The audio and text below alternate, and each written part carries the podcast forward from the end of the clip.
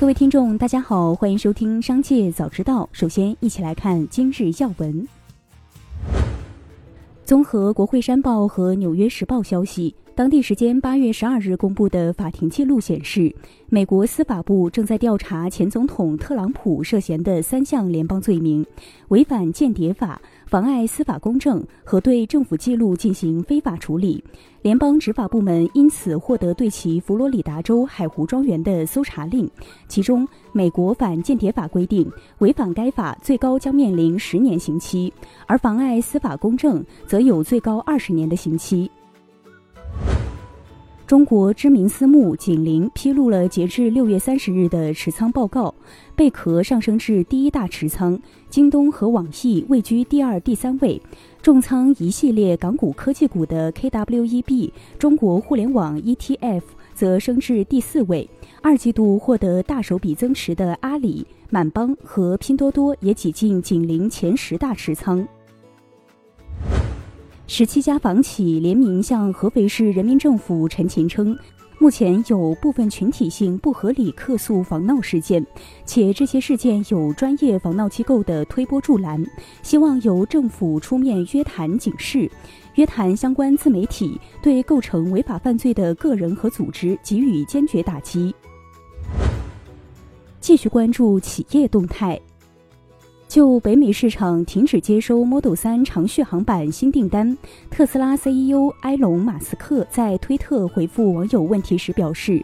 等待交付名单太长，随着我们产能爬坡，将会恢复预定。”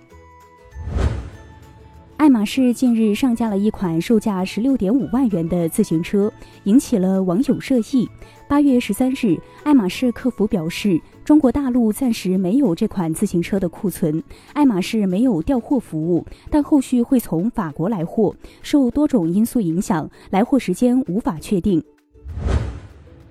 据报道，美国消费电子零售商百思买表示，公司将在全美范围内展开裁员。百思买发言人并未透露具体裁员数量。两周之前，百思买表示，公司的销售业绩弱于预期。发言人卡利·查尔森说：“宏观经济环境在不断变化，客户比以往任何时候都更频繁使用线上购物，因此我们对团队进行了调整，裁撤少量员工。”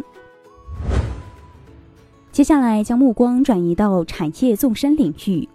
华为手机出货量下降，成为终端业务收入下滑的重要原因。不过，余承东近期对外表示，去年华为手机供应很困难，今年华为手机的供应得到了极大改善。券商研发分析指出，在国内智能手机市场，华为手机出货量大幅下滑，但是其他厂商没能完全弥补这一市场空白。预计华为二零二二年智能手机销量三千万部左右。同时，华为已已经初步构建了鸿蒙生态。国家电影总局最新数据显示，截至目前，二零二二年暑期档票房超过二零二一年暑期档总票房。今年以来，共有十一家乳企传出了 IPO 相关动态，其中阳光乳业顺利登陆深主板，认养一头牛提交上市申请，君乐宝、怡品乳业、完达山等企业先后释放了计划上市的信号，多家乳企扎堆上市，从侧面反映了乳制品行业竞争的激烈程度。在龙头企业大力发展低温奶、加速渠道下沉、加快上下游整合的背景下，区域乳企。想要守住市场份额，就必须加快发展，加大投入。国家发展改革委等部门明确将对超过五百元的盒装月饼实行重点监管。专家表示，无论南方或北方，大部分盒装月饼的成本不会超过一百元，划定单价五百元的监管红线。国家市场监督管理总局前不久批准发布了修改单，新标准明确将月饼和粽子的包装层数从最多不超过四层减少为最多不超过三层。最后，一起关注国际事业。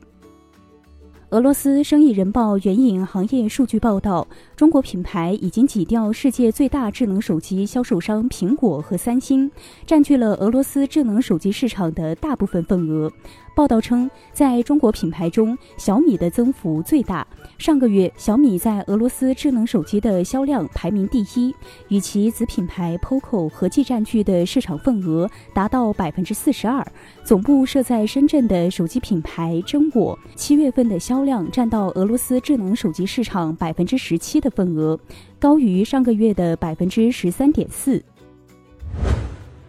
美国纽约市卫生部门表示，在该市废水中发现了脊髓灰质炎病毒。卫生部门警告，病毒可能已经在当地开始传播。脊髓灰质炎俗称小儿麻痹症，是脊髓灰质炎病毒引起的急性传染病，可能导致瘫痪甚至死亡。美国疾控中心表示，大约四分之三的脊髓灰质炎病毒感染者没有症状，但他们仍可能将病毒传播给他人。以上就是今天的全部内容，感谢收听，我们下次再见。